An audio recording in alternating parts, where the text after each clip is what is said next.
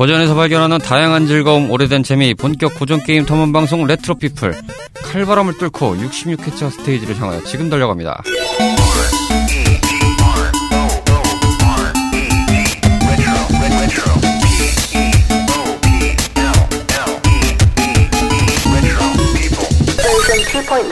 안녕하세요 코인입니다. 오늘도 설원의 폭풍을 넘어 마을로 모인 우리들의 탐험꾼 카르마로치 뮤미 씨 모셨습니다. 어서 오세요. 안녕하세요. 12월입니다. 춥습니다. 아, 다들 잘 지내셨나요? 저희가 일단 근황 토큰 한번 녹음은 했는데 아, 예. 그, 다시 하죠. 혹시 뭐 모르니 예, 예. 써주실지 안 써주실지 모르겠어요. 살아있을지도 그렇죠. 몰라요. 제가 일단 짧게만 언급해봐요.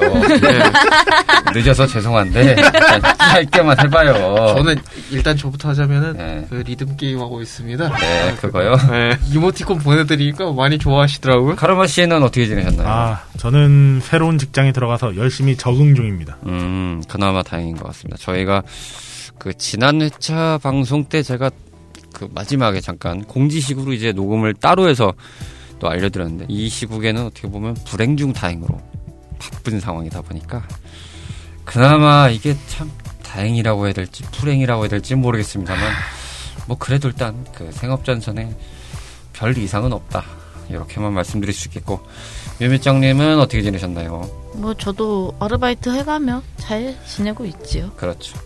매비청님도 지금 이직을 어떻게든 잘 끝내셔서 움직이고 계십니다. 뭐 저 또한 그렇고요. 아, 잘 지내고 있습니다. 앞서 잠깐 들으신 대로 세 분이서 알아서 뭘 녹음하셨다는데 아니 왔더니 녹음을 하고 계시더라고요. 그래서 아 이러고 보고 있었죠. 아, 제가 왔더니 카르마 씨가 이거 아깝다고 나는 꼭 해야겠다고 음, 이건 잡아야 돼. 어떻게든 분량 뽑아. 사실 제가 출발을 한 11시 30분 조금 넘어 출발했거든요. 택시를 타고. 네. 아, 앞에 얘기하긴 했는데 예. 저희가 그랬거든요. 아 지금 서태지 와야 돼. 서태지가 없기 때문에 아니 이준호 양현석 둘이서 해야 된다고.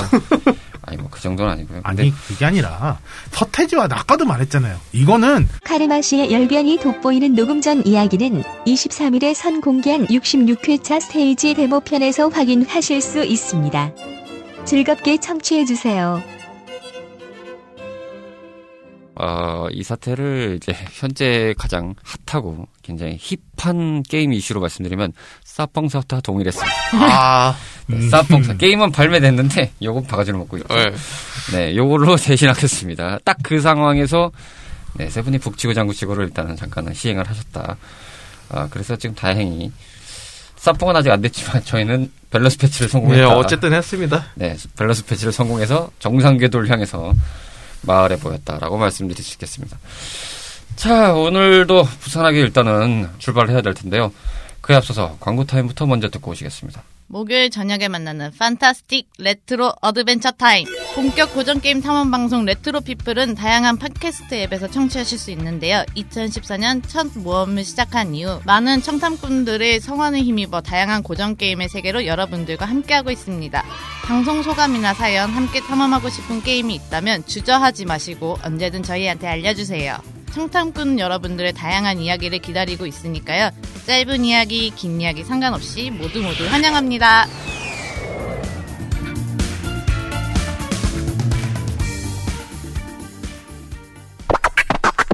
레트로 피플입니다. 66회차 스테이지. 정규 스테이지로는 올해 마지막이에요. 네, 아. 일량에선 마지막이고, 이 방송이 제대로 나간다는 가정하에 크리스마스 이브 날 나가기 때문에, 와, 저희가 지금 나가는 방송이 24일, 31일이에요. 두 개가 딱 그렇게 편성이 예정이 돼 있어서 저희 스케줄대로면은 예, 올 연말에 깔끔하게 레트로 피플과 함께 하셔라. 저는 직장에서 잘 들어보겠습니다. 아니 근데 평상시 같으면 예, 작년도 같으면 그죠? 아씨 크리스마스 때 누가 이런 걸 들어요? 밖에 나가서 놀지 이러겠는데 이럴 때일수록 들으세요. 왜 어디 그렇죠. 가서 놀라 그래?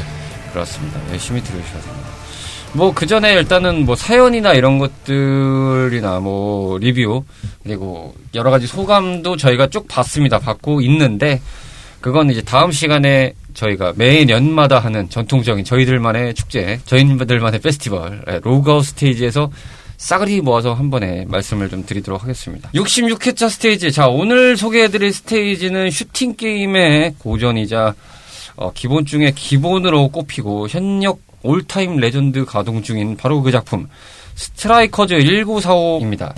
어, 사이쿄에서 만든 아주 정통 슈팅 게임 중에 하나죠.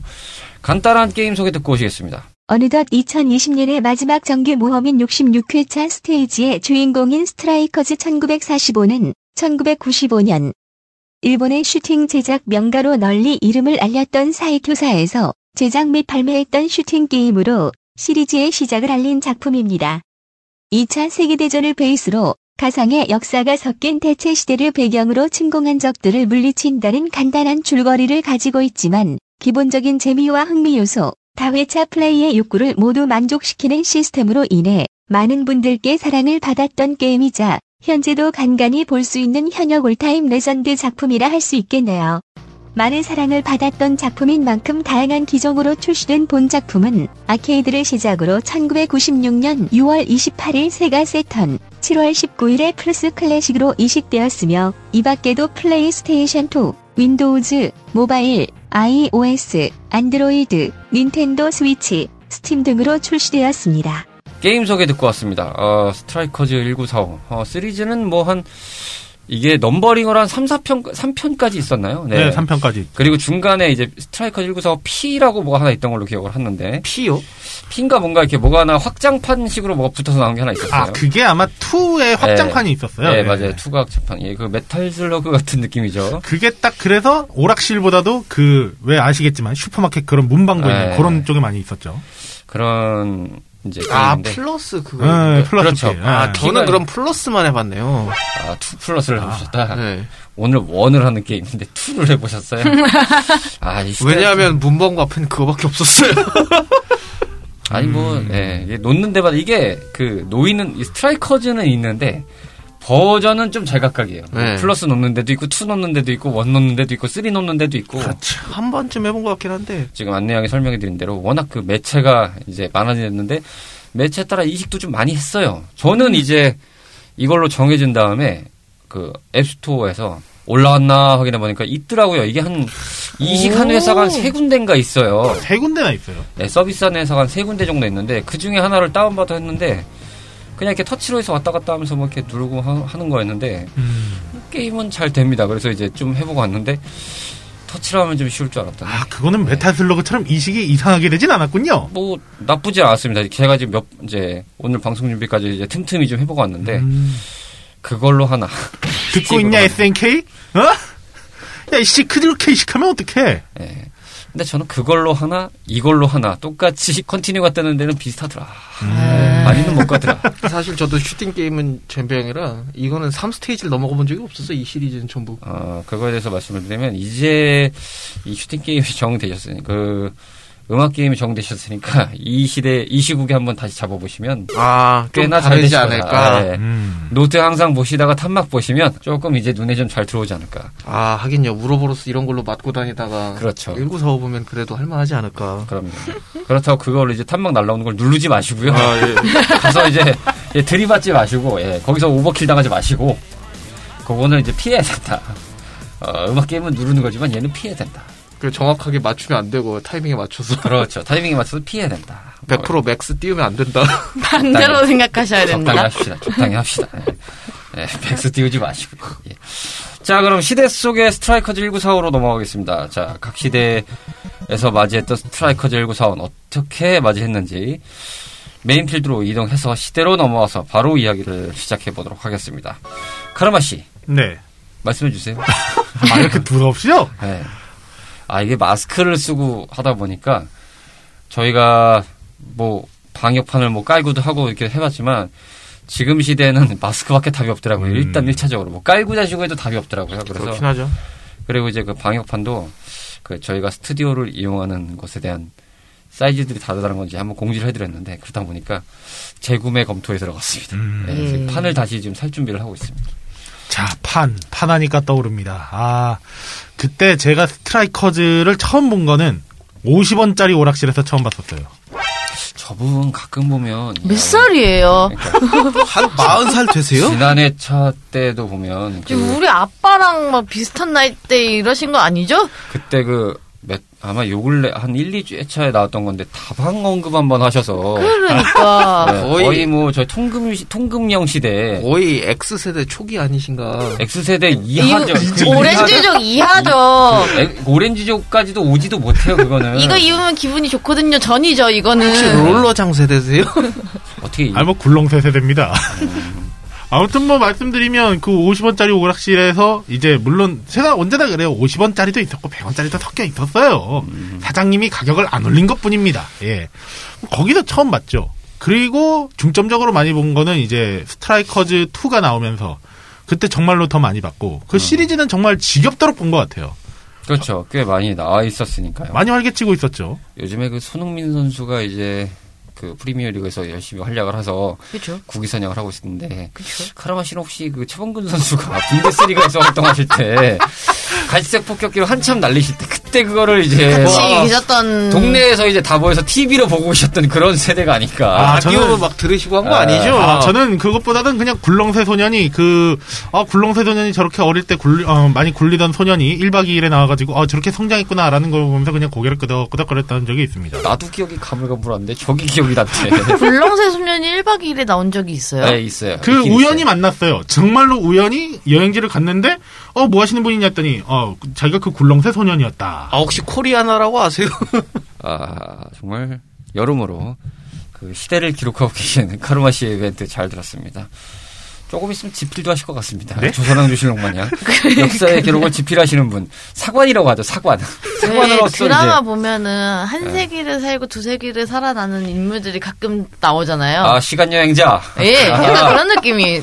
아, 혹시 별그대십니까? 어, 아, 근데 그, 그, 그쪽은 제가 참 어떻게 건드리겠습니까? 예, 민준 씨?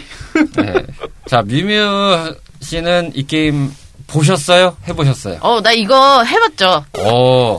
근데 이거는 좀 가능성 있는 게 그나마 이게 오락실에 가면 있긴 해요. 아까 얘기 나온 대로 버전은 뭔진 몰라도 있어요. 이거를 그리고 정확한 이름을 모르고 그냥 우- 저는 갤러그 라는 음. 이름으로 해서 그냥 친구들이랑 얘기를 했었는데 친구들도 이제 오락실을 많이 가고 하다 보니까 왜그개 중에 좀 만만한 게임들이라고 생각되는 게임들이 있잖아요. 보글보글이라던가 구슬 맞춰서 깨트리는 그런 게임들이라던가 그런 게임들 중에 하나였죠.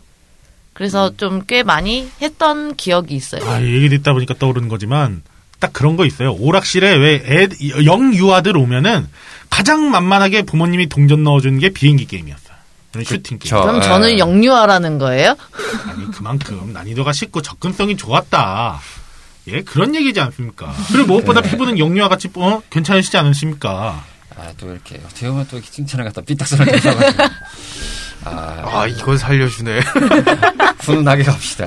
12월인데 지금 숨도 찬데 훈훈하게 갑시다. 저는 이거, 뭐, 문방구나 뭐, 오락실 어딜 가도 하나씩은 있었거든요. 음. 근데, 음. 어느 버전인지 기억이 잘 안 나요, 문제는. 아, 어느 버전인지 기억 안 난다. 근데 저도 어느 버전인지 모르겠어요. 딱 야. 어, 특정, 그런 특징은 있죠, 버전마다. 왜냐하면 저는 할 때마다 그 특정 비행기만 했었거든요. 음, 음. 이게 맞아요. 기체가 좀 시리즈 갈 때 3는 좀 빼고는 아. one, two plus까지 그러니까 one, two, two plus까지는 기체가 대강 기- 나오는 게 비슷해요. 그렇죠. 이제 2까지 배경이 이게 2차 세계 대전 전후 뭐 물론 이제 가상 시나리오가 있죠. 게다가 그럴 수밖에 없는 게 이따가 이제 게임이나 디자인 적인 부분에서도 뭐 시각적인 것을 얘기했지만 오버 테크놀로지가 꽤 들어가가지고 예, 그렇죠. 분위기는 2차 세계 대전인데 갑자기 로봇 튀어나오고 앉아있고 맞아요. 막 이러니까 거의 이게 74면은 그 콜 오브 듀티는 장난이 아닌가. 그렇죠. 그, 그 정도 수준으로. 콜오브듀티의 기술력을 뛰어넘었죠. 딱 저는 그런 것 같아요. 나는 분명 지금 미래 소년 코난을 보고 있는데 갑자기 건담들이 튀어나와. 그러니까 아 뭐지 저거 이러면서.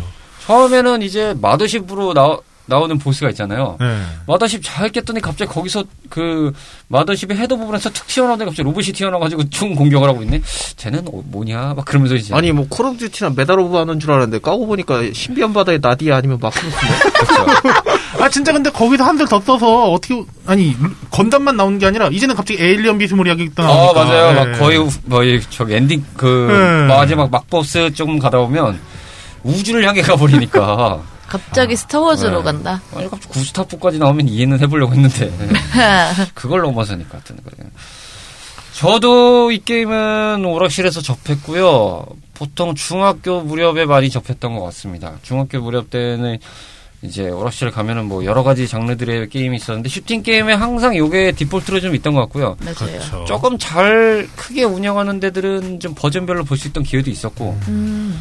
그런데 사실상 3를 많이 본 적은 없어요. 이거는 이제 각 편마다의 이야기들이 많기 때문에 이거는 각 편으로 나가겠지만 참고로 3는 그렇게 많이 봤던 기억은 없는 것 같고 당시에 아케이드하고 가정용 저는 이제 플스 클래식이 있었으니까 one이죠 플스 one.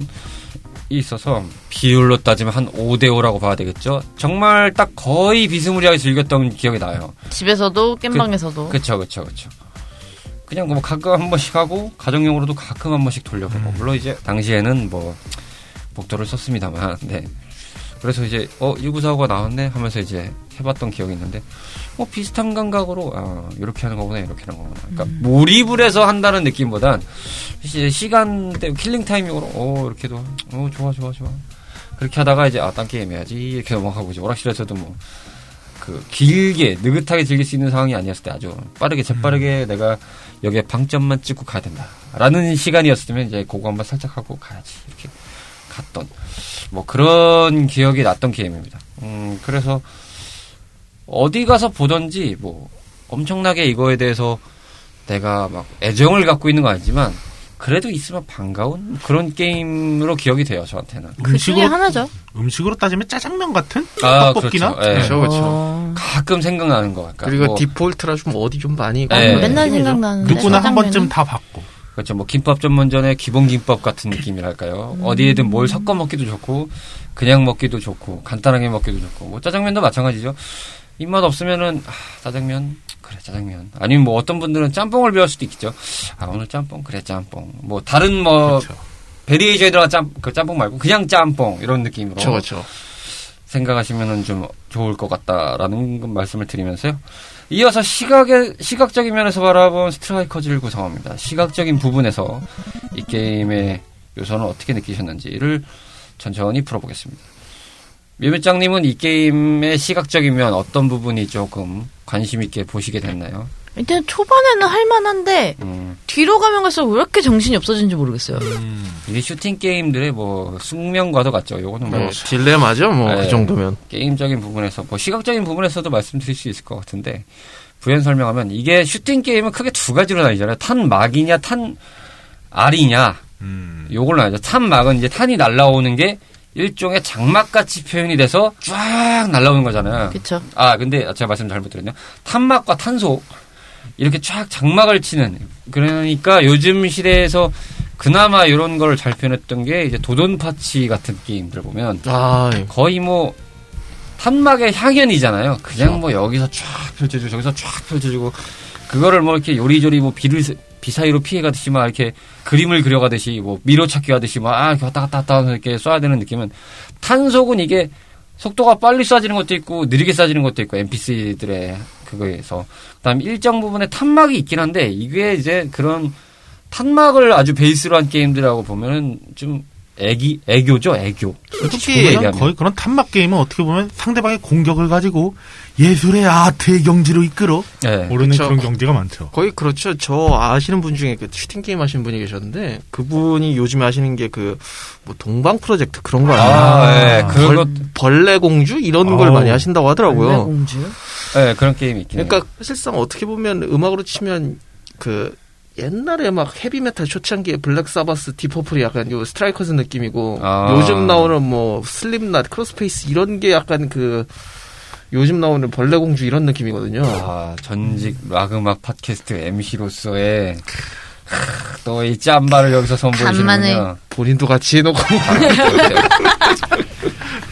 모른 척만 넘어가 봤습니다. 예. 그런 시절이 있었다. 아, 호랑이 담배 피던 시절에. 아, 그 담배 작년에 끊으신 거 아니에요? 그 호랑이? 네, 그러게요. 예, 하여튼 뭐 대동댕결하던 시대가 네, 있었다. 그 이적 한 이적 김동률 형님 부르는 그 그땐 그랬지라고. 그렇죠. 뭐 그런 거라고 봐야 되겠죠. 추억을 그리고 있는 레트로 피플을 정치하고 계십니다. 그래서 말인데 카르마 씨는 시각적인 면에서 어떤 부분이 많이 눈이 갔나요? 음, 일단 이 게임은 할긴 얘기는 많은데 저는 딱 인상 깊었던 건 익숙하다라는 느낌이었어요. 음, 맞아요. 왜냐하면 제가 게임을 처음 했을 때 페미컴에서 1942라는 게임을 했었었거든요. 이게 처음에는 저도 그렇긴 한데 보통 1945라는 타이틀이 달고 나왔을 때 1942나 19 땡땡 네. 그 캡콤에서 나왔던 삐삐삐삐삐삐삐삐 툭툭툭툭 그렇죠. 그 음악으로 시작되는 그 게임 사실상 그리고 페미컴에서도 이제 대표적인 게임으로 비깅즈라든지 아니면 이제 아까 말씀하셨다시피 1942라든지 그렇죠 그렇죠 그런 게임들을 많이 보다가 어 이게 익숙하게 했었던 게임인데 1945라는 게임이 딱 나오면서 어 뭔가 그래픽도 딱 잘 빠지고 어 시리즈인가 막 이런 식으로 근데 알고 보면 전혀 다른 회사였고 음. 예, 그것 때문에 살짝 한번 놀랐죠. 어, 이- 그래서 저는 1945, 194 땡땡 시리즈가 뭔가 같은 회사에서 만든 거다라고 했었는데, 알고 보니까 이건 캡콤 대 사이큐였다. 아예 다른 회사였다. 그렇게 해서 좀 놀랐었던 적이 있었습니다. 물론 나중에 그 두 회사가 합작을 해서 이제 건스파이크라는 게임을 2000년대 초반에 만들긴 했는데 아무튼 그런 생각 들 많이 하셨을 겁니다. 저도 물론 음. 그랬고요. 사실 그래서 사이쿄 쪽에 이제 그런 슈팅 게임, 아, 이제 그런 슈팅 게임들 보면은 왜 유명한 거 많잖아요. 저희가 다루고 있는 현재 1945도 그렇고, 텐가이도 그렇고, 건버드라고 하는 게임도 있고. 그렇죠. 건버드 유명했죠. 네. 아, 그 다음에 이제 저는 개인적으로 나중에 회차에서 꼭 다뤄보고 싶은 게임 중에 하나가 이제 솔디바이드라고 그 판타지 세계관을 배경으로 이거는 이제 아, 그- 본적 있는 것 같습니다. 해본 적은 그 없는데. 종 스크롤이라고 하죠. 지금 네. 이런 게임 네. 세로 비율이잖아요. 근데 그건 같이 가로 비율로 가는 슈팅 아. 게임이에요.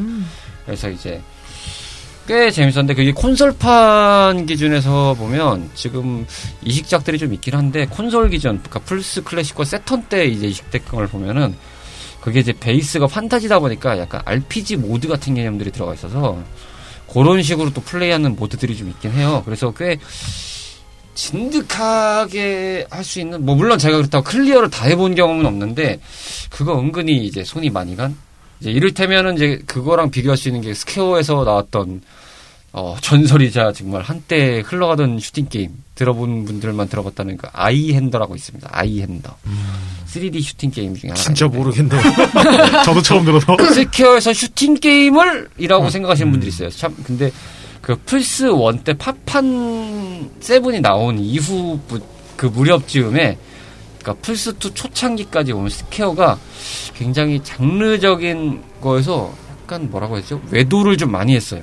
어, 슈팅도 나오고 뭐 이런 것도 만들어 뭐 격투도 나오고 뭐 토발 number one, two 이런 것도 있었죠. 그 다음에 뭐 바운서라고 뭐그 횡스크롤 같은 게임도 나오게 되고 물론 3D였습니다만 야 스퀘어가 이런 걸 만들어? 라고 싶은 게임들이 종종 있었어요. 그중 하나가 그 아인핸더라는 게임이 있는데 꽤 재밌었습니다. 뭐 말은 좀 샜지만 어쨌든 그 솔디바이드라는 게임이 저는 사이쿄서 나온 것 치고는 꽤 기억에 남는다. 그리고 잘 몰라도 슈팅 게임은 이제 그 이해되는 게 갤러그라고 생각할 수도 있을 것 같아요. 일단은 어떤. 제품이 좀 고유 대명사들이 있잖아요. 맞아요. 즉석밥은 햇반 뭐 이런 그쵸, 것처럼 뭐, 대일밴드라든지. 네, 대일밴드 뭐 후시딘 마데카솔 뭐 이런 스카치 테이프. 예, 뭐 이런 것처럼 슈팅 게임도 보면 뭐 19 땡땡 저희 시대는 1 땡땡이라든지 뭐 갤러그 이렇게 얘기하시는 분들도 있고 뭐 예를 들어 철권, 동물 철권 음. 뭐 이런 거 많잖아요. 그렇죠 비스무리하다 싶으면 약간 그 대명사처럼 그 게임에 name 붙어버리는 비슷하게 붙어버리죠. 그렇죠 뭐 격택시는 뭐 스트리트 파이터 총싸움하면 람보 뭐 이런 거 등등 저희가 뭐 카바레에서도 이렇게 소개해드렸지만 그런 게임 중에 하나였던 것 같아요 일단 19 1945라는 타이틀이 붙었던 자체가 그쵸, 그쵸. 그런 느낌이 아니었나. 네. 로치 씨 얘기하셨나요? 근데 이거 시각적인 거에서? 아, 사실 끼어들기만 하고 좀 못했거든요. 그렇죠. 사실 하고 싶었던 얘기가 좀 있긴 해요. 네, 사실 제가 1편을 거의 안 해봤는데, 그렇죠. 어, 이 캐릭터가 이렇게까지 웅장해지는 줄 알았으면 좀 해볼 걸 그랬나. 그렇죠. 이렇게 빌드가 쌓일 줄 몰랐죠. 네. 네. 항상 모든 방송에서 그렇듯이 빌드가 이렇게 쌓일 줄 모르는 상태에서 아니, 어, 이거, 캐릭터가 이런 캐릭터였다고? 나는 다 무슨 Call of Duty 나오는 아저씨들인 줄 알았는데. 아 one에서 그 그쵸 one만이 갖고 있는 secret 요소가 있죠. 네, 저는 몰랐거든요. 저도 사실은 몰랐어요. 저는 오늘 아침까지 몰랐어요, 사실. 저는 몰랐다가 이제 이걸 정해진 다음에 이제 복기해 보려고 막 네. 자료 보고 좀 해보고 이러다가 이제 뭔데 이랬어? 이런 느낌이었거든요. 얘네도 각각 개체마다 또 설정 프로필이 있지 않나요? 아, 있어요. 설정 프로필. 아, 사실 그 고르면 select 창에 보면은 제 기억상에 어, 이게 정확한지는 모르겠지만 약간 뭐가 영어 단어 같은 거라 해야 되나? 왜 글자들이 뭐 있었던 걸로 기억하는데. 그렇죠. 뭐 기체 명예 음. 뭐 그쵸. 이게 뭐 무게랑 뭐가 어떻게 돼 있고 뭐 요 정도 느낌은 써 있었어요. 그래서 음. 그 다음에 그 기체가 게임상에 나오는 그래픽으로 돼 있고. 근데 저는 일단 이 게임 하면서 사람 그림자를 본 적이 없거든요. 그러니까 저도. 사람 그림자를 본적 없는데 이게 사람이 나중에 일러스트로 음. 그 어쨌든 뭐 어마무시하게. 네, 엄- 아, 뭐, 무흐한 느낌이 좀 나온다. 무인 조종기는 아니었다. 네. 네.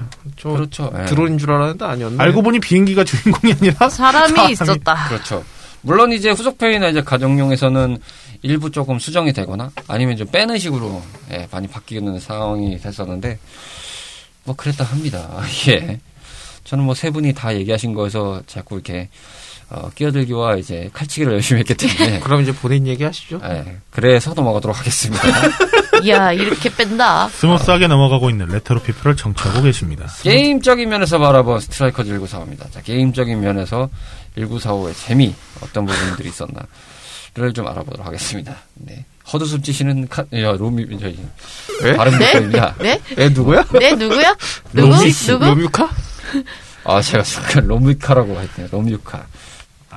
네, 뭐, 뭐 하신 거예요, 지금? 아니, 지금 뭐, 사실 뭐. 로미카라 그러길래 전 원했던 게 이렇게 아, 로치. 로, 뮤, 카 이렇게 말했다가 아 사인을 못 받았어요. 아, 아, 죄송해요. 못 받았네. 아니요 죄송해요 제가 사인을 잘못 보냈는데요 제 잘못이에요. 네, 저희가 이렇게. 시그널을 잘 보내야지. 왜 저희가 이렇게 거예요? 안 맞습니다. 네. 아, 아니 애시당초 이런 걸 맡은 적이 없었잖아요. 그러니까 저희가 어 마을에 모여서 모험은 떠나는데 각자 놀기 바쁩니다. 그쵸. 모이기도 힘든 시국이고 모이기도 힘든 시국이어요. 원래 Dungeon and Dragon 하면 다 따로 놀잖아요. 그거는 따로 못 놀죠. 다 딴짓 하고 있잖아요. 아니 그건 딴짓 하고 싶어도 못 넘어가. 꼭 마지막에 넘어가야 되는데 한 명 이렇게 삐대는 애들이 하나씩 있어요. 그건 그렇죠. 야 좀 가자고. 그리고 아. 기다려봐. 자기는 아이템 먹어야 된다고. 아 여기 야 이거 주워야지. 야줍줍야줍줍 해야 돼. 이거 나 기다려봐. 탐사력은 풀 거야. 그런 사람들이 하나씩 있습니다. 그러면 어떻게 된다? 바로 이제 싸닥션 날라가죠. 로치 씨. 네, 그래서 사실 저는 이 슈팅 게임 할 때마다 그 루틴이 있거든요. 음. 꼭 그 강화 아이템 먹으러 가면 꼭 죽어요. 아, 그거 먹고 싶어서 자꾸 눈앞에 아른거리는데 이것도 그쵸. 안 먹으면 사라져. 마음은 조급해. 먹으러 가. 바로 총알 맞음.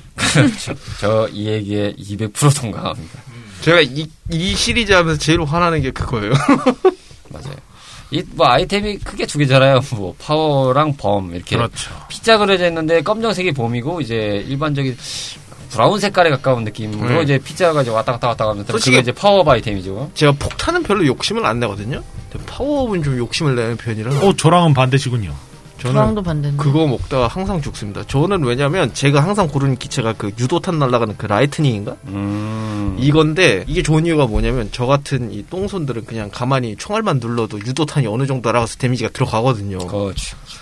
그래서 전 무조건 이걸 고르는데 대신에 그럼 이제 파워를 좀 열심히 먹어야 돼요. 음. 유도탄 deal이 세야 되기 때문에 얘 이런 슈팅 게임 특징이 있었어요. 파워를 먹으면 먹을수록 애들이 강해집니다. 음. 아 그래요? 그런 게 있었어요. 그래서 어떻게 보면은 고수분들 중에서도 일부러 파워를 딱 두 개 정도나 한 개 막 그렇게만 먹어서 플레이하시는 분들도 있었어요. 이게 한 3단계인가 4단계까지 올라갈 거거든요. 맞아요. 예, 뭐가 총알이 자꾸 옆으로 퍼지고 네. 뭐가 늘어나고 예, 범위가 넓어지죠. 그런데 그러면 적들도 세진다는 소리예요. 적들도 탄을 더 많이 쏜다든지 빨라지는 그래요? 그런 게 아, 좀 그래요? 있었던 걸로 기억해요. 예. 그래서 총 날라오는. 게 시간이 지나면 굉장히 화려하게 빔, 빔 쏴대면서 클럽 파티하듯이 오잖아요.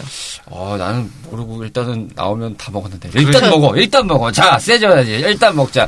야, 저기 떨어졌다. 야, 쭉쭉 해야지. 아니 그건 몰랐네 나도. 어. 그러니까 이제 야, 보면은 폭탄 쭉쭉 왔는데, 어이, 갑자기 어디서 날라왔냐? 내 기체가 사라졌네. 우리가 RPG. 게임 하더라도 시간이 지나면 지날수록 용사가 강해지듯이 몹도 세지잖아요. 아, 그쵸, 그쵸. 파워가 세지면 세지면 이제 상대적으로 맞춰지다 보니까 총, 총도 많이 쏴요. 점점 네. 감정했어요. 근데 굉장히 중요한 사실은 말이죠. 어, 그렇다 한들, 어디를 가서 하든지 말이죠. 확실해서. 그냥 어려워요. 맞아요. 솔직히 2회차 되면 무조건 레벨이 뛰는데 생각해보면 방송 준비하면서 저도 느꼈거든요. 이걸 지금까지 생각을 전혀 못하다가 이제서야 생각을 했어요. 아 당연히 오락실에 지금 가동하고 있는 건 2회차를 넘겨서 3회차 이상을 갔을 텐데 잘못됐구나 레벨 자체가.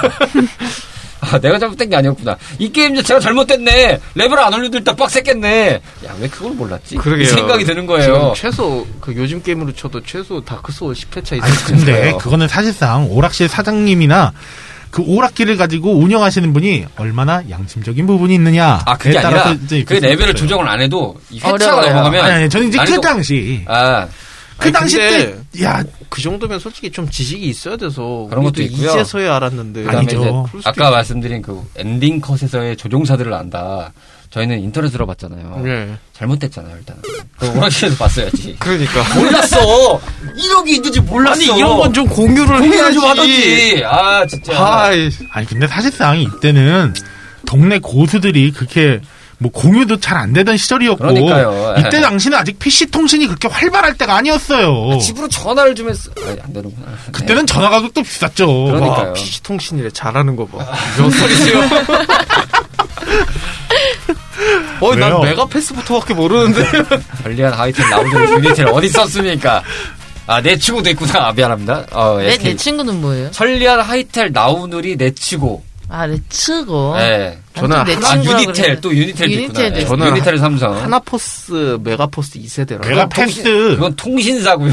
예. 그러니까 회선 통신사고 이거는 PC 통신 서비스 업체를 얘기한 아, 거고요. 그러니까 그 서비스 없이 저는 모르는 세대라. 네, 그렇죠. 어때 비슷한 세대를 지금 가고 있는 카르마 씨가 아, 천사 사는 사람 같아요. 그러니까요. 아 그리고 이런 시간 파워. 파워 시스템을 좀 증명할 수 있는 게 기체 이제 적 기체의 미사일 말고 기체 부딪히면 파워가 떨어지기도 했어요. 음. 예. 그러다 보니까 그런 걸 약간 만약에 내가 실수로 먹었다. 그러면 좀 조절할 수도 있었죠. 아, 그래요? 음. 오. 어, 아, 한 번도 부딪혀 보신 적이 없어요? 아, 저기 제가 스스로 부닥친 적은 없죠. 아, 하다가 이렇게 놓고 딱 뗐는데 이게 얘들 고정이 돼 있잖아요. 그 예. 이제 2편에서 본격적으로 들어가지만 약간 charge shot 비스무리한 게 나오잖아. 차지샷이라는 그렇죠. 게 이제. two부터 나오죠. 근데 one도 비스무리한 건 있긴 하잖아요. 그게 파워가 세졌을 때 뭘 누르면 그 애들이 옆에서 뭔가 네. 보조로 쏴주잖아요. 근데 그때 이제 냅뒀을 때 나는 왔다 갔다 하고 있는데 걔네가 하나 뭐 깎이고 막 자시고 하면 이제 그 말씀 같은데 네, 그렇죠. 저는 그걸 몰랐죠. 근데 이제 보면은 그런 것도 아, power down이라고 뜨면서 얘네들도 죽는구나 이렇게만 알았지. 아, 어, 적기체도 안 터지고 그냥 제 기체는 막 약간 연기가 푸 하는 막 그러면서 파워가 다운되는 이미, effect가 있었죠. 어, 저는 그렇구나. 당연히 파워가 높은 게 좋은 줄 알고 그냥 무작정 아니 먹었죠. 근데 그러면 잘 쏘면 돼요. 그쵸. 예, 맞아요. 잘잘 쏘- 쏘고 잘 맞추고 잘 피하면은 많이 먹는 게 이득인데 난 그거를 좀 더 다르게 하고 싶어 그러면은 이런 식으로 했었다는 거죠. 그러니까 저는 1스테이지도 one coin을 해본 적이 없어서. 잘 쏘고 잘 먹고 까진 좋은데 회피하는 게안 돼요. 그러니까. 그러니까 사업도 어떻게 보면 크게 성장시키는 건 자기 마음인데 관리를 잘해야 되잖아요. 그렇죠, 그렇죠. 런 관점이죠. 근데 제가 슈팅 게임 할 때 딜레마가 제가 뭐였냐면 이 움직이는 거 어떻게 피하는데 그러면 이걸 이걸 못 눌러요. 이거 누르기 시작하면 이제 양손이 안 떨어져요. 돼요? 네. 이제 이거 하기 시작 이제 총알 누르기 시작하면 집중력이 확 떨어져서 확 맞기 시작해요. 양손을 못 쓰는구나. 원래 그 슈팅 게임들을 잘 못 하시는 분들이 있긴 해요. 이게 음, 왜냐하면 그냥 꾹 누르고 이렇게 하면 요것만 신경 쓰면 되거든요. 맞아요. 그러니까 여- 흔히 말해서 연사가 되는 버튼을 어떤 오락실들은 그렇게 개조하신 데도 있었긴 했어요. 뭐 이렇게 그때 당시에 버튼들이 슈팅 게임에 맞춰서 막 두 개 버튼만 딱 이렇게 세팅한 데 없었어요. 그렇죠. 그 아무리 이제 세로형 게임기라도 나중에 그런 걸 이제 세팅하기 위해서 뭐 4버튼, 6버튼 이렇게 세팅을 해 놓으셨단 말이에요. 스타트 이제 각 스타트 버튼 별도로 놓으시고 그쵸. 그 어떤 게임든 뭐 이렇게 좀 범용으로 쓰기 위해서 아, 그 범용으로 쓴 것 때문에 문제가 그렇게 쓰다가 갑자기 킹오파 같은 거 하면은 갑자기 A 버튼이 안 나가는 거예요. 아, 갑자기. 있어요. 예. 기 터트리려면 A, B, C 다 눌러야 되는데 그게 안 터져. 그렇죠. 예전에 이제 오락실들이 그런 이제 조이스틱이나 이런 거 관리할 때 이제 범용으로 막 갈아 끼고 뭐 쓰고 자시고 하면서 이렇게 돌려 쓰다 아. 보니까 같은 기종이니까 어차피. 그니까. 그래서 이제 한마디로 이제 막 굴린 거죠. 예, 뭐 표현이 어떨지 모르겠지만 일단은 굴릴 대로 굴른 게 인기 뭐. 하니까. 지금으로 따지면은 아마 게임 열심히 많이 오래 같은 키보드를 하신 분들은 WASD가 지워져 있을 거예요. 그렇죠. 네. 느낌. 본인들이 쓰시는 특정 키의 그 이제 새겨진 음각이죠. 음각이 이제 지워지는 거죠. 네. 인쇄된 거니까. 전 그래서 keycap을 아예 바꿨어요. 네, 좋으시겠어요. 네, 요즘에 잘하셨어요. 네 컴퓨터 하실 맛이 나신다고. 아 예. 네, 그렇죠. 제가 선물도 드렸거든요. 아 그래요? 네. 그건 다음 편에 얘기하시죠. 아 예 알았어요. 어 떻게 또 선물 드릴지 궁금하네요. 그러니까요. 자, 미물장님은 이 게임에서 게임적인 부분으로 봤을 때 코멘트 하실 게 있나요? 시간 죽이기는 되게 좋았던 것 같아요. 음, killing time. 근데 금방 저- 쉽게 죽을 수도 있었잖아요. 그렇죠. 그러니까 제가 아까 시대적인 부분에서 말씀드렸듯이 오락실에 들어가면 사실상 두 가지 중에 하나예요. 시간을 좀 느긋하게 쓴다는 개념은 진짜 maniac한 저희들 같은 이런 mob들의 향연이고 일반적인 관점에서 일반 NPC들의 관점을 보면은 전 정말- NPC군요. 약간 여성분한테 약간 그런 느낌도 없잖아 있긴 하거든요. 약간 영화관 영화관 같은 데서 남친이랑 맞아요. 그런 느낌으로. 많이 했죠. 아 그래서 남친과 영화관에 가서 가끔씩 시간을 때울 때 이런 게임을 하셨다. 뭐 그렇다라고 합시다. 철권하던 남자친구, 1945 하던 남자친구 어느 쪽이 좀 더 좋으셨습니까? 오락실에서만. 근데 누- 내, 내 친구들, 내 주변 사람들 중에서 철권을 했던 사람들이 별로 없는데? 근데 사실 오. 영화관 최고의 인기 게임은 컴온 베이비였기 때문에 그쵸? 거기는 컴온 베이비고요. 사실 그 중고등학교 때 친구들이랑 이제 뭐 남자친구들이랑 이제 같이 오락실에 가거나 했을 때 남자친구 그때 당시 저희는 펌프가 엄청 유행했었던 시대라서 아, 십자였나요? 대각선이었나요? 대각선이죠. 그때 그거를 너네들 해라. 우리는 딴 거 하고 있을게 하고 시간 죽이려고 했던 게임이 이거였기 때문에 저 저에겐 killing time용이죠. 얘기하니까 말인데 저희 집 밑에서 사시는 어떤 분은 그딱 왜 십자로 된 거 가정용 그런 거 있었잖아요. 아, 예, DDR. 네, DDR. 저도 있었어요. 그거 한번 해보고 싶은데 저희 집에서 사주지 않으니까 한 번만은 좀 빌려주면 안 돼 그러니까 안 돼. 안 돼. 돌아가. 더 이상 줄 수는 없어. 아니 준 것도 없으면서 아 그런 적이 있었죠. 카르마 씨가 그쪽한테 아니, 아니, 아니, 제가 그쪽한테 좀 빌려달라. 해보, 빌- 아. 해보면 안 되겠냐? 왜냐면 저희 부모님은 안 사주니까. 아 음. 아니 그래 나도 이따 체험을 좀 해보고 싶다니까. 안 돼. 그게 돌아가. 몇 살 때였나요? 비밀입니다. 아, 뭐 하여튼 그런 경우들이 종종 있었죠. 예, 저는 뭐 아이 뭐 다 큰 성인이 그런 줄 알았죠. 아, 다 큰 성인이. 예. 예전에 정했지만 요즘 그러면 바로 싸닥션이에요. 어, 조심하셔야 돼요. 저는 게- 이 게임에서의 부분으로 봤을 때 일단은 2편에서 확장이 돼서 정식 시스템으로 좀 사용하는 차디샷 개념 같은 느낌이랄까? 기존에는 슈팅 게임이 둘 중 하나였어요. 제 생각에는 총알이 나가는 거랑 그거를 회피하기 위한 폭탄이었어요. 음. 큰 시스템으로 보면 처음에는 총알뿐이었죠. 그러다가 이제 그걸 파업을 하는 방식이 파업 아이템을 먹는 거나 폭탄 아이템을 먹어서 개수를 늘린다. 그거보다 더 원초적인 게 아까 갤러그 말씀하셨듯이 사실 그거는 굉장히 획기적인 시스템 같아요. 내가 쓰던 기체가 외계인한테 잡혀가지고 그거를 이제 잘 터트리면 다시 그게 왜, 그 회- 복구가 되면서 두 대가 쌍으로 이어지면서 두 발씩 날릴 수 있다. 그렇죠. 그게 뭔가 진짜 슈팅 게임에서의 그 기본적인 메커니즘을 어떻게 딱 정립시킨 사건 중에 하나라고 볼 수 있는 시스템 같아요. 그 자체가.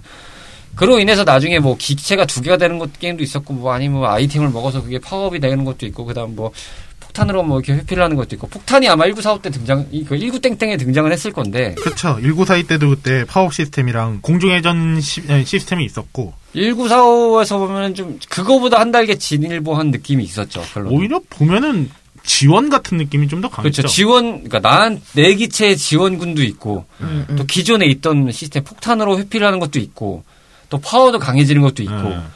근데 그 지원이 된다는 것 자체가 뭐가 이펙트가 센 거죠. 어? 내 기체가 기존에 있던 거에 비해서 뭐가 늘었네? 어? 이 근데 총알도 더 나가네? 어? 이걸 눌렀는데, 어? 얘네들이 또 개별로 쏴주네? 야, 이러면서 하는 게 있었죠. 그 개별로 얘네들이 나를 백업해준다는 건 개념은 없었으니까.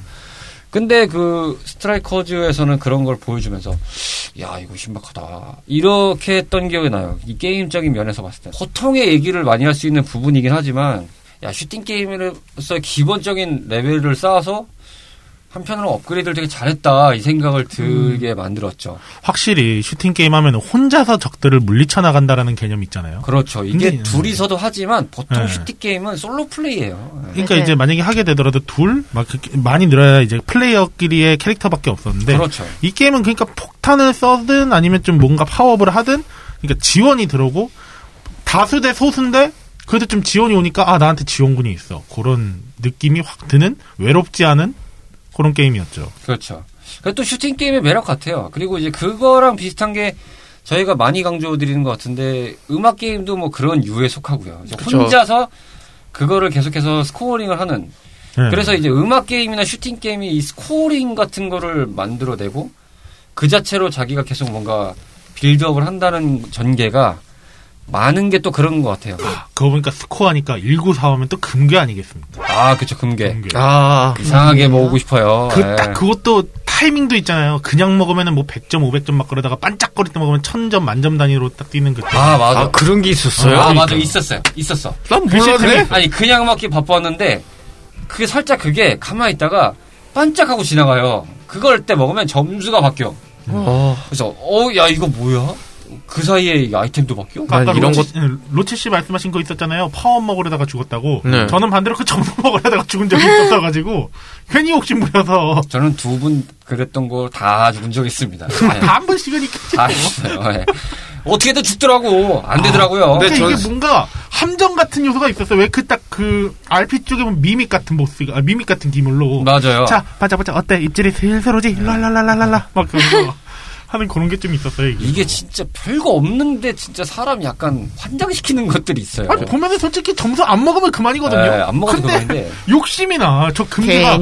반짝반짝거리니까 아, 넌, 넌 나를 먹어야 돼. 점수 올려야지. 어때? 나를 빨리 가져. 이런 느낌이라. 근데 저는 약간 이런 게임 할 때는 점수보다는 사실 살아남는 쪽에 관심을 많이 뒀기 때문에 저도 약간 그랬어요. 파워업만 열심히 먹었거든요. 근데 그게 레벨업이 오- 되는 줄은 몰랐네요. 아, 엄청 크게 뛰진 않아요. 근데 그게 조금씩 있다 보니까 나도 모르게 오게 되는 거죠. 음, 근데 옛날에 하다 보면은 이 게임이 몇 시리즈 몇인지 모르겠는데 밑에서 엄청 큰 비행기 같은 게 지나오면서 미사일 같은 걸 쏘니까 그걸 터트려야 되는 부분이 있었어요. 아, 아마 음. 보스 몹 중 하나 아니었을까 싶네요. 보스도 있고. 근데 이제 기체 자체가 이제 밑에서 이제 자, 공격을 해오는 것들도 뭐 적진 않았으니까. 나는 그거를 나- 맞추겠다고 쏘는데 맞, 맞질 않는 것 같은 느낌들도 있었던 적이 있어서 이건 도대체 왜 어떻게 해야 되지? 라는 생각을 했었던 적이 있죠. 간단합니다. 잘 쏘면 됩니다.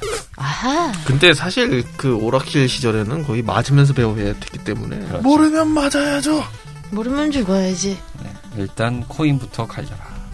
라는 오락실계의 진리가 있습니다. 아, 코인 얘기 나와서 말입니다만, 아까 제가 왜 말씀드렸잖아요. 그, 어릴 때, 어린 애들이 데리고 오는 부모님이 가장 만만하게 한 게임이 이 게임이었다. 그렇죠. 사실상 이 킹오파 같은 경우는 그냥 맞기만 해도 한 몇 분은 가는데, 이건 참 동전에 쏠쏠하게 그냥 잘 먹었죠? 아주 오락실 사장님들의 대표적인. 효자 상품이었죠. 그렇죠.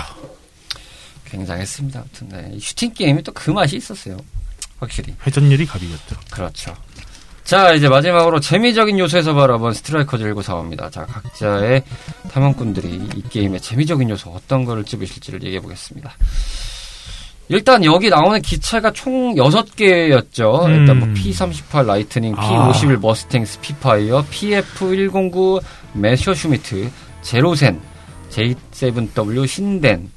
뭐 뒤에 두 개는 아무래도 일본 기체 같은 느낌이 좀 나는데. 아, 근데 제로센이 있는 줄은 몰랐네요. 네. 이거 좀 약간 논란의 그 비행기. 근데 뭐 어쨌든 일본에서 만든 게임이니까 그쵸? 뭐 뭐. 그리고 뭐 배경상 뭐 1, 2차 대전 분위기니까 뭐 그럴 수 있는데 예. 뭐 참고로 그 두 개는 거의 안 해봤고 예, 저는 어 기본적인 이 P38 라이트닝을 정말 많이 했던 것 같습니다. 저도 거의 무조건 이, 이게가 이- 그러니까 이런 기체들이 기본적으로 모든 게임의 디폴트 캐릭터 같은 느낌인 거예요. 일고 땡땡에서 네. 사실 거의 그렇죠. 이어져 왔죠. 같은 회사는 아니지만 이게 장르는 뭐. 다지만 어떤 게임이든 디폴트 같은 느낌이 있어요. 뭐 음악 게임에서도 디폴트 음악이 있듯이 그쵸. 뭐 격투 게임에서 킹오파는 쿄고 뭐 철권은 뭐 헤이하치나 카즈야고 RPG 게임의 롱소드 뭐, 같은. 예, 롱소드고 예, 스트리트 파이터 류에 커서 맞춰져 있듯이 정말 디폴트예요. 그냥 디폴트적인 느낌을 주는데 제일 모르겠으면 기본을 해라는 느낌이죠. 음, 이게 잘 쓰- 근데 이런 캐릭터들의 문제가 잘 쓰면 좋은데 못 쓰면 망해요. 뭔가 쉽다는 보장은 없어요. 그러니까 뭔가 그쵸. 보정된 건 없고 네가 쓰기 나름이야라는 느낌을 줘요. 근데 저는 약간 그냥 그 유도 미사일 하나 보고 이거 썼거든요. 아. P38을요. 네. 아, 왜냐하면 아까도 말씀드렸다시피 제가 이거 맞추면서 이거 피하는 그걸 못해요. 그래서 그냥 맞춘다고 생각 안 하고 그냥 싸제 꼈거든요. 그런데 이제 그럴 때 맞추려면 유도 미사일이 필요하거든요. 음. 근데 이 원 같은 경우는 어느 정도 유도 기능이 좀 어지간하면 있었어요. 기체들마다. 음, 이제 있어요. 가가 예. 이제 유도 미사일을 쏘는 애가 있는가 하면 가가지고 맞추는 애가 있었고 아 그렇군요. 그외 건담 같은 데 보면은 그 뭐라고 해야 되나 옆에서 나와가지고 맞추는 그런 애들 있잖아요. 아. 개별적으로 그런 느낌 애들도 있었죠. 저희가 이제 뭐 하이테크 비스무리한 얘기할 때마다 뭐 라오어 2 때도 얘기를 했었고 아마 나중에 뭐 사풍 얘기 나오면 또 그 얘기가 나올 것 같긴 하지만 저는 일단 그 철학이 맞는 것 같아요. 게임을 일단 재밌어야 돼요. 그렇죠. 재미적인 부분을 가지고 가야 게임적인 것으로 인정받고 음. 그것이 장기적으로 봤을 때, 그 멀리 봤을 때 그 게임이 인정받는 거거든요. 그러니까 시간이 지나도 all time으로 사람들이 아무 거부감이 없이 아 저거 해야지. 그러니까 뭔가 자연스럽게 우리가 이제 아 목마를 때 앞에 카페 보이면 아 커피 한 잔 마실까 이런 느낌처럼 되는 거죠. 오락실 갔을 때 자연스럽게 스트라이커즈가 보이면 아 오늘 아, 이거 한번 해볼까? 해볼까? 야 이렇게 자연스럽게 뭔가 그 중간에 절차가 없는 그러니까 그런 단계로 갈 수 있는 자- 게임이라고 생각을 해요. 이 게임 자체는 사실 그것도 증명 증명이 됐다고 볼 수 있는 게 이게 물론 다른 회사 게임입니다만 1942 같은 경우가 그쵸. 캡콤에서 이전에 그래픽을 업그레이드 해가지고 게임을 냈었어요. 아 맞아요. 예, 근데 음. 그 게임이 너무 좀, 아, 그때 시대상 좀 안 맞기도 했고, 기체도 좀 어색해서, 예. 그걸 다운그레이드 시키고, 그래픽을 다운그레이드 시키고, 시스템을 더 집어넣은 게 1942였거든요. 네. 근데 그건 또 반면에 익숙한 그래픽, 아, 좀 저가된 그래픽이어도 익숙하고 게임적인 게 재밌었으니까, 아, 이게 모든 게 다 그래픽이 업된다고 좋은 건 아니구나라는 걸 증명한 시리즈가 또 됐죠. 요즘 시대가 뭐 저번에 카르마 씨가 얘기를 한 것 같은데 뭐 그래픽은 조금 좀뭐 좋은데 스토리는 뭔가를 좀 집어넣어야 될 것 같고 음. 그러면서 뭐 재미적인 건 조금 애매한 것 같고 뭐 이런 식으로 언급을 한번 하셨었는데 음. 저도 공감을 하는 게 게임적인 걸 기본적으로 이제 생각을 할 때는 일단 재밌어야 돼요. 그렇죠. 그 그렇죠. 바탕 그 게임 장르 만들어지는 장르의 입각에서 기본적으로 게임은 재밌어야 된다고 저는 봐요. 뭐든지 간에 그래야 구미도 댕기고 그것이 오랜 시간을 즐겨도 올타임으로 내가 해보고 싶다라는 생각이 들 정도로 기억에 남지 그냥 뭐 세련되고 하는 거는 지금 보면 좋죠 당장 보면 아 힙하다 뭔가 쿨하다 아 이거 뭔가 굉장하다 근데 시간 지나고 나면 기억이 없어요 그 게임. 사실, 뭐 영화만 보더라도 네. 옛날보다 촬영 기법 더 좋아지고 해도, 예, 뭐 때깔 좋아지고 해도 많죠. 아무리 사람들이 뭐 그렇다고 해도 요즘 시대에도 계속 보면 옛날 뭐 판이 뭐 블루레이가 뭐 4K로 등장합니다. 8K로 등장합니다. 뭐 보정판, 리마스터판 계속 등장한 이유가 결국 그 영화들은 인정을 받은 거거든요. 그쵸. 시대가 지나도 계속 보고 싶은 사실 거. 좀 그렇게 딱 비교했을 때 좋은 영화가 타짜 1하고 타짜 3라고 생각하거든요. 뭐 예. 네. 시기상 보면. 제 네, 개인적으로는 주라기 공원이요. 아, 쥬라기고. 뭐 그것도 뭐 여러 가지가 있죠. 오늘도 산으로 새고 있는 레트로 피플을 정치하고 계십니다. 곧 세 분이 배우 알롱에서 볼 것 같은 예감이 듭니다. 예. 재미적인 부모 카르마 씨가 좀 찝어주시죠. 재미적인 거. 쉽기 쉬운 조작감. 그리고 누구나 접근할 수 있는 그러나 까면 어려운. 아, 맞아요. 예. 진짜 이게 3대 밸런스예요. 쉽다. 누구나 접하, 접하기 좋다. 하지만 파면 팔수록 어렵다. 어렵- 왜냐면 격투 게임은 아, 마찬가지로 누르면 공격은 되는데 기술을 하려면 커맨드도 안 해야 되고 복잡해요. 근데 이 게임 뭐 조이스틱 움직이고 버튼 누르면 총알 나가고 쉽네 끝. 여기서 이제 심도 있게 파야 되는. 그 뭐냐. 그 인터넷 짤로 돌아다니는 것 중에 그런 거 있거든요. 격투 게임, 리듬 게임, 슈팅 게임 서로 이게 보여요? 내가 보이냐? 이거죠. 왜냐하면 이 커맨드가 다 게임별로 조합이 다 다르기 때문에 맞아요. 맞아요. 서로 이게 보이는 게 다 달라요. 근데 사실상 슈팅은 커맨드라고 할 건 없어요. 따지고 보면. 맞아요. 슈팅 네. 화면이 없어요. 그냥 어차피, 어차피 좌우 상하 대각선 그 팔방향 안에서 다 도는 건데. 그래서 어, 기술, 어, 기술은 어렵지 않다. 예. 요구한 건 너의 피지컬이다. 그쵸. 어떻게 보면 진짜 피지컬 중에 피지컬이 슈팅이고 제가 볼 때 그 다음 이제 커맨드적인 건 리듬 게임이고 그러니까 격투가 아니고요? 격투가 아닐까요? 사실상. 커맨드인데? 근데 제가 볼 때 격투는 저는 뭐- 음악 게임은 테크닉이라고 봐요. 예.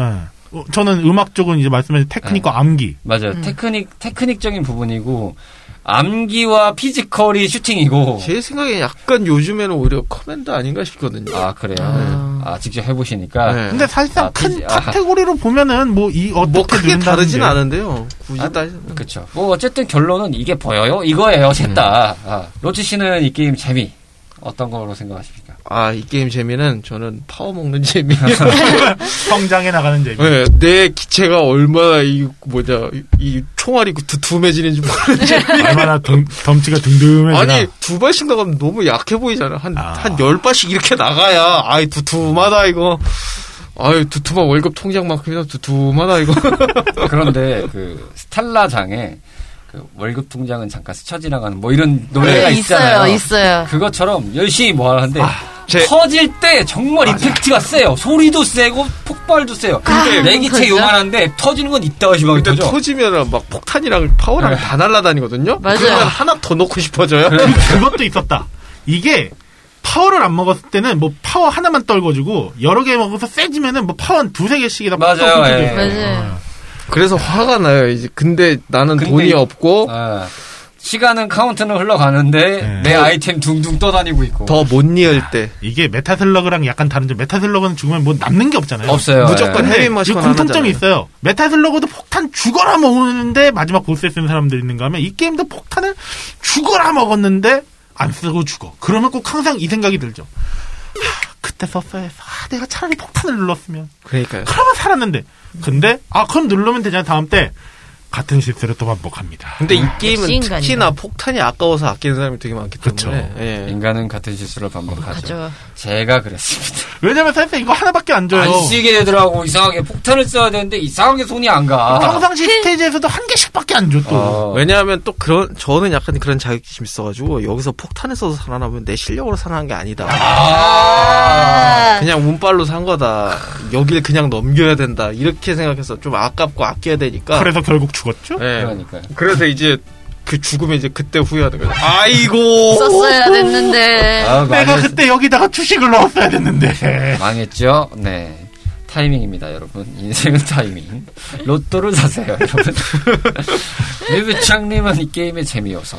저는 아까 카르마 씨가 얘기한 거 세 가지에 플러스 약간의 산만함이 있어서 재밌었던 것 같아요. 아, 산만함. 솔직히 저는 이, 슈- 이 게임이 잘 만들었다 생각하는 게 적절해요, 산만한 것도. 아 그렇죠. 자, 그 저희가 앞서서 말씀드린 대로 탄막과 탄속의 차이의 슈팅 게임들이 존재하는데 이거는 탄속에 가까운 슈팅 게임이거든요. 탄막이 물론 생기긴 하지만 보통은 탄속이거든요. 근데 탄막으로 요즘에 구성돼서 막 아까 말씀하신 동방 프로젝트 제가 그 게임은 잘 안 해봐서 모르겠습니다만 도전 파츠나 이런 거는 거의 해본 적은 없지만 보- 해는 게 보면은 거기는 탄 막이잖아요. 막 장막을 치고 막 뭐가 화려하고 화려하긴 한데 엄두가 안 나요. 그렇죠. 솔직히 동전을 넣어볼 만한 엄두 스타트를 눌러볼 만한 엄두가 안 나는데 이거는 그래도 아 그래 좀 해볼 만해. 하다 보면 좀 피하면은 된다. 그러니까 할수 사실- 있어. 그러다 보니까 폭탄을 안 눌러도 내가 해볼 만하겠는데 하다가 죽고 나서 네. 후회하죠. 여기까지는 그냥 어디 있냐 100원 이러면서 이제 뒤적뒤적 맞아요, 맞아요. 적당히 화면 보고들 하신다고 하는데 아마 그 위로 가면 이제 거의 픽셀 라인으로 볼 거예요 아마. 그렇죠. 예. 이 캐릭터 이것도 안 보고 여기서 그 판정 지점이 어딘지 그렇죠 이렇게 그막 날아갈 때 판정은 야 근데 이게 제가 스마트폰으로 이제 다운받아서 했다고 했잖아요 야 네. 죽는 지점은 매한가지라서 아, 하죠. 열심히 피하는데 아 왜 이렇게 미끄덩거리면서 아 왜 여기서 죽냐 이러면서도 이제 똑같은 실수를 하죠. 왜 폭탄을 안 눌렀을까? 생각해 보니까 1945라는 게임 자체가 보스 가기 전까지는 탄속 게임이고 보스 가고 나서는 탄막 게임으로 해서 좀 네네. 적절하게 잘 배치한 것 같아요. 굉장히 레벨 그 잘 만들었죠. 레벨이 느낌이 좋아요. 네. 예. 그런 느낌도 좋고 그다음에 이 기체들마다의 뭐 매력 포인트나 이런 거는 저희가 별도로 언급을 안 드리겠습니다. 각자 생각하시는 것들이 있기 때문에 이걸 파게 되면은 예, 한도 끝도 없습니다. 야 킹오파 맞아요. 편 분량 이상으로 나올 수도 있어요. 네, 오늘 저희는 이제 가볍게 가자는 느낌으로 예, 12월이니까 복잡하게 생각하지 말자고요. 나중에 국군의 날 때 한번 파는 게 어떨까? 아, 네? 아이 그건 좀 아, 이분 참, 네. 내년에 국군의 날때 스트라이커즈 예약돼 있었습니다. 이렇게 또 12월을 말해. 2020년을 마무리하는 아니 이뭐 과정에서. 제로센 까기 이런 건 같이 할수 그렇죠. 있는데 네, 떡밥을 이렇게 하나 던지셨습니다. 기억을 한번 잘 해보겠습니다. 저희가 뭐, 저희도 인간이기 때문에 실수를 어떻게 할지 모르겠습니다만, 어, 기억을 한다면 잘 떡밥을 한번 흡수해 보도록 하겠습니다. 그리고 뭐, 뭐 여러 가지 말씀을 드릴 게 많지만 일단은 뭐, 이 1에만 있는 파일럿들의 예, 1주차 클리어를 하면은, 아, 아주 그냥 므흣한 느낌의 그거를 보신. 분들이 얼마나 많을까요? 저는 검색하다. 봤어요. 예. 저도 오늘 아침에 어? 알았어요. 네. 약간 워라실에서- 본 사람들 많이 없을 것 같지 않아요? 깼어도 그냥 뒤돌아서 갔을 수도 있어요. 수도 있어. 보통은 깨고 나면 진짜 홀연히 사라지거든요. 엔딩 크레딧 봐주는 사람 잘 없었죠. 맞아요. 아, 내가 클리어했어. 이러면서 이제 끝. 나의 소기의 목적은 달성했다. 사실 아. 이니셜 박으면 끝이거든요. 오히려 맞아요. 봤던 사람들은 그런 사람일 수도 있겠다. 깨고 나서 이제 딱 플레이어는 나갔는데 뒤에서 막 오 하면서 지켜보다가 이름 적으려고 하는. 아, 그렇죠. 생각해보면 있어요. 네. 생각해보니까 그 제가 알기로 이니셜이 그 엔딩 크레딧 뒤거든요. 음. 그러니까 빨리 박아야 되니까 skip하고 다 넘겼을 수도 있어요. 아, 맞아. 아. 그런 것도 있죠. 예. 마지막으로 요것만 물어볼게요. 보통 몇 스테이지까지 하셨어요? 저 2스테이지 중반? 저는 한 5스테이지? 많이, 뭐 5스테이지? 많이 가요, 6스테이지? 저는 one coin 기준에는 한 3, 4에서 5? 잘 되면? 저는 아. one coin은 1스테이지 못 넘겼습니다. 저는 one coin이 아까 말씀드린 대로 평균은 3, 4, 좀 많이 가면 5, 6, 요 정도였던 것 같아요. 예, 그 이상은 넘기기 어렵더라고요. 아, 그 맞다. 요거는 그 스테이지 운빨도 있었어요. 아, 음. 아, 원래 이것도 시간이 있으면 더 얘기하고 싶은데 나중에 two 때 얘기할 거지만 참 그런 배치도 좋았고 아, 아주 많은 맵들이 좋았죠. 끝으로 마무리하는 차원에서 result time으로 넘어가겠습니다. 자, 내가 생각하는 스트라이커즈 1945에 대해서 간단한 한 줄 평 이어지겠습니다. 늦게 나왔지만 비행기 슈팅 게임의 원조급이다.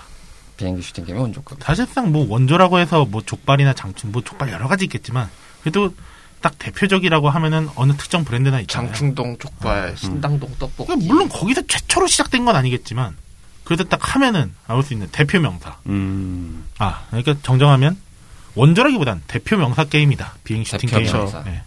슈팅의 대표 명사. 묘밀장님께 스트라이커즈 1945는 쉬울 줄 알았지? 아, 쉬울 줄 알았지. 야, 이거 현실적이네요. 네. 자, 로치 씨에게 1945는 내 총알이 좀 두툼해야 편하다. 많은 것도 아니야. 음, 음, 많은 것도 아니야. 좀 두툼해야 된다. 왜, 좀 두꺼운 삼겹살 마냥. 아, 얇으면 싫어요. 네. 여러분들 대패는 싫어요. 이 방송이 언제쯤 나갈지 모르겠지만 일단은 뭐 밖에 돌아다니기 애매한 상황이긴 하지만 기회가 되신다면 로또 사세요. 네. 저는 아마 이거 레벨업 된다는 거 알아도 파워 다 먹을 것 같거든요. 음. 일단 그래야 마음이 편하기 때문에. 저도 물론 뭐 그랬습니다. 저는 뭐 폭탄까지 뭐 일단 나오는 건 족족 먹었으니까 일단은 먹고 근데 보자. 저도 그랬어요. 네, 일단 먹고 보자. 아, 뭐 이런 생각이 했고. 제가 생각하는 1945는 슈팅 게임의 명품. 그러니까 명품이라는 존재가 사실 뭐 요즘에는 많이 뭐 변질되고 있지만 그 명품 브랜드를 비유해서 말씀을 드리면 그냥 그 자체가 가치거든요. 그 자체가. 거의 버버리급이라고. 아니 그냥 그. 명, 명품 브랜드 어떤 브랜드든 간에 인정받아서 사람들이 많이 소비하는 것들은 그냥 그 brand name 자체로 인정을 받는 그냥 받는 거거든요. 저기서 나와서 이쁘다.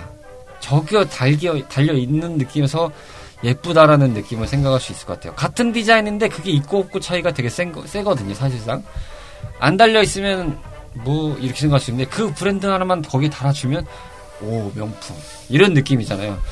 사실 1945는 저에게 그런 게임 같아요. 이름 있는 물건. 네, 이름 있는 물건이죠. 이게 아케이드 게임에서 슈팅 게임의 역사에서 봤을 때 그리고 아케이드 게임 멀리 나갔으니 게임 장르에서 봤을 때는 아, 요 정도는 명품이지라고 찝어낼 수 있는 그렇죠. 그래서 이제 요거를 딱 들이댔을 때 오 하면서 바로 플레이를 해볼 수 있는 아, 그럼 이렇게도 정리가 되겠네요. 슈팅 게임이라는 단어가 없어지면 1945가 그런 명사를 딱 대체할 수 있다. 그쵸. 아, 1945. 아, 뭐 스트라이커즈. 뭐 이렇게 좀 얘기해 볼 수 있는. 사실 뭐 텐가이 뭐 말씀하신 대로 뭐 전국 캐논 뭐 이런 거 여러 가지가 있지만 다 따라서 어 스트라이커즈라고 얘기를 하시죠. 아니면 다 따라서 1945, 1945. 어떻게 보면 1942조차 19 땡땡조차 먹어버린 이 대명사가 돼버렸잖아요. 그 자체로도 좀 의미가 있지 않을까 이 게임은 이런 생각을 해봅니다. 자 어쨌든 이 슈팅 게임 장르에 있어서 고전 중에 고전이라고 꼽을 수도 있고요. 또 명품 중에 명품 아니면 어, 기본기에 충실한 그래서 적절하게 다회차를 유도했던 재미난 게임 스트라이커즈 1945편이었습니다. 오늘은 무명 배우지만 배우를 향한 열정과 꿈은 그 누구 못지 않습니다. 진중하지만 유쾌하게 다양한 작품과 연기 이야기를 들려드립니다. 매주 월요일 저녁 8시 이름 없는 배우들의 작은 공간 팟캐스트 검색창에서 배우 사롱으로 검색하세요.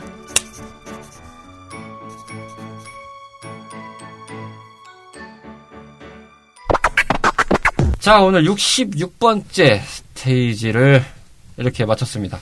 간단한 소감 마친 다음에 오늘 방송을 마무리해 보도록 하겠습니다. 가르마 씨 어떠셨나요? 아, 녹음 자체는, 아니, 녹음 자체는 되게 즐거웠는데요. 66회차에, 아, 망해촌 하자 그럴 걸, 이런 생각이 갑자기 머릿속에 스치네요.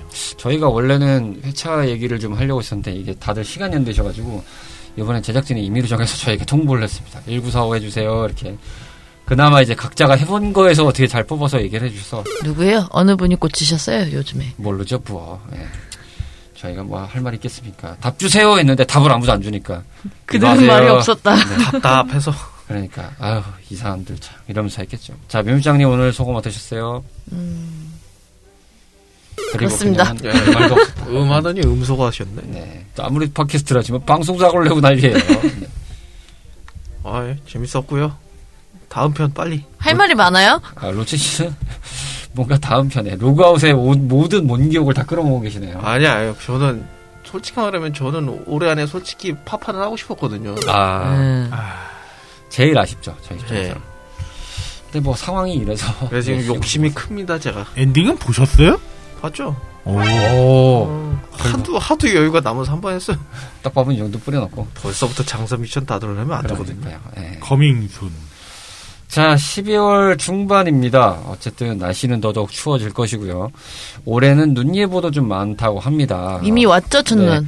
꽤 많이 왔고 도로도 좀 얼어붙어 볼 만한 상황이 좀 있었는데 다행히 좀 별일 없었지만 그래도 이제 방송이 나갈 줄은 그나마 날씨가 좀 풀리는 주긴 합니다만 어찌됐건 어떻게 또 변수가 터질지도 모르고 코로나는 가라앉을 기세도 안 보이고 여러모로 좀 조심해야 될 상황 같습니다. 저희도 이제 방역에 철저히 신경을 써서 녹음 전부터 예, 열 온도 체크를 하고 손 세척을 마치고 각자 마스크를 꽁꽁 싸맨 다음에 녹음을 하고 있습니다만 이러다가는 뭐 라텍스까지 끼는 거 아닐란가 모르겠어요. 그러니까요. 굉장히 좀 불안불안합니다. 앞으로 녹음도 좀 걱정되지만 그럼에도 2020년에 마무리를 하는 last stage 로그아웃 편에서도 계속 인사를 드릴 예정이니까 한 주만 더 기다려 주십시오. 잘 녹음과 편집을 해서 찾아뵙도록 하겠습니다.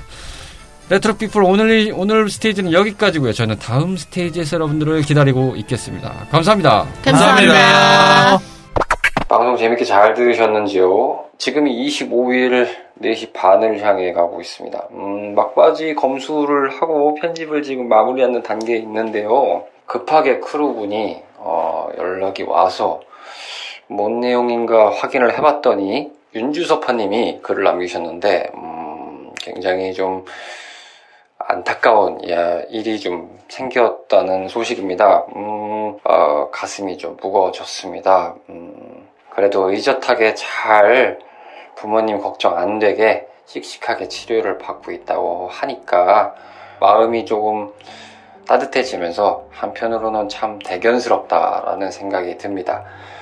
사실 어른들도 그런 시간을 보낼 때가 생기면 굉장히 좀 고단한 순간들이 많다고 하는데 어린 나이지만 그래도 의젓하게 어, 아빠 엄마 걱정 안 되게 열심히 치료를 받고 있는 모습을 떠올려 보면 굳건하게 치료를 잘 받아서 어, 훌훌 털고 완치할 수 있지 않을까라는 기대를 갖게 됩니다. 음, 윤주섭파님 어쨌든 힘내시고요. 큰 도움은 되지 않을 수도 있겠지만 그래도 마음이라도 좀 따뜻해지셨으면 하고 조금이나마 어, 용기와 위안을 얻으셨으면 하는 바람을 담아서 이렇게 전합니다. 어쨌든 윤주섭파님 힘내시고요. 어, 윤서야 열심히 잘 치료받아서 건강하게 또 씩씩하게 다가올 봄에는 즐겁게 뛰어노는 모습을 또 기대하면서 어, 얼굴은 본 적 없다만 음, 이 코인 삼촌이 열심히 응원하고 있다는 거 꼭 잊지 말아줬으면 좋겠고 다른 우리 삼촌 이모들도 열심히 응원하고 있단다. 이 방송을 듣고 있는 뭐 가깝게는 방송을 같이 만들고 있는 크루 삼촌 이모들이나 우리 윤서에게 많은 힘을 불어넣을 수 있도록 열심히 응원하고 있을 테니까 어, 힘들겠지만 조금만 참고 열심히 치료받아서 건강한 모습으로 다시 만날 수 있었으면 좋겠어. 자, 화이팅 하고요. 성탄절입니다. 음, 마음은 좀 무겁고 그리고 답답한 시간들이라지만 그럼에도 즐거운 성탄절, 화목한 성탄절 보내시길 바라면서 다음 주 이 시간에 다시 만나도록 하겠습니다. 즐거운 성탄절 보내시길 바랍니다.